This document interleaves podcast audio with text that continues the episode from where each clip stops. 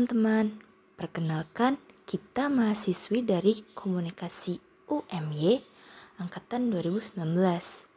Namaku Vivian Febrianti, biasa dipanggil Vivi. Dan ada temanku satu lagi. Halo, aku Salsabila Cayaningrum, biasa dipanggil Salsa. Sal, mau tanya nih, apa sih yang mau kita bahas kali ini? Oke, jadi sekarang kita mau bahas tentang teknologi penyiaran nih.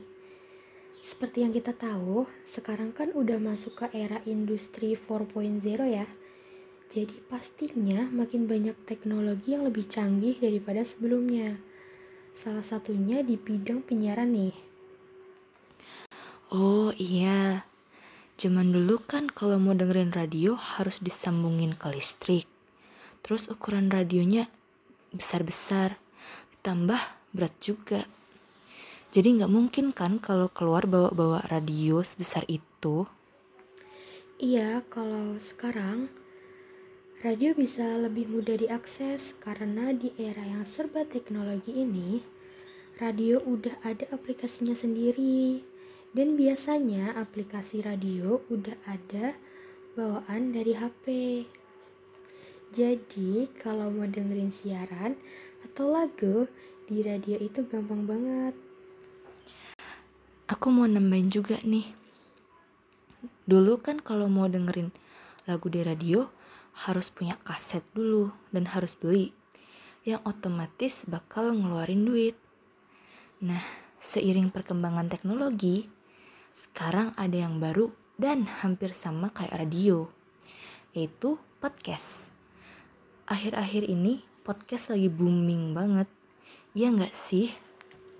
Iya nih, beberapa bulan terakhir ini memang banyak banget ya yang memakai podcast. Kalau menurut kamu, apa sih alasan orang-orang berpindah ke podcast? Kalau menurut aku ya, podcast itu gampang diakses. Terus di podcast kita bisa milih sendiri tema podcast apa yang kita suka kita juga bisa nyari tema yang sesuai sama suasana hati. Misal kita lagi galau nih Via, kita bisa nyari podcast yang isinya tentang patah hati. Pokoknya yang sedih sama melo gitu. Terus, podcast itu bisa didengerin kapan pun dan di mana pun loh. Jadi mungkin itu salah satu faktor kenapa orang-orang pada pindah haluan ke podcast. Oh gitu ya. Tapi bisa juga karena efek pandemi nggak sih? Kan sekarang lagi WFH tuh work from home. Jadi orang-orang pasti nyari kegiatan buat mengisi waktu luang. Terus muncullah podcast ini. Kebetulan juga cara bikin podcast itu lumayan gampang. Jadi orang-orang banyak yang bikin podcast. Gitu sih tambahan dari aku. Berarti memang podcast ini tuh bisa jadi salah satu alternatif juga ya Via?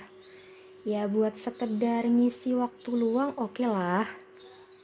Bener banget. Apalagi anak muda zaman sekarang, apa sih yang gak bisa? Setuju banget. Anak zaman sekarang makin jago-jago. Nah, oke, okay, kayaknya Cukup sampai sini aja podcast dari kita. Terima kasih yang sudah mendengarkan. Oh iya tolong tunggu podcast kita selanjutnya ya. Jaga kesehatan selalu dan sampai jumpa.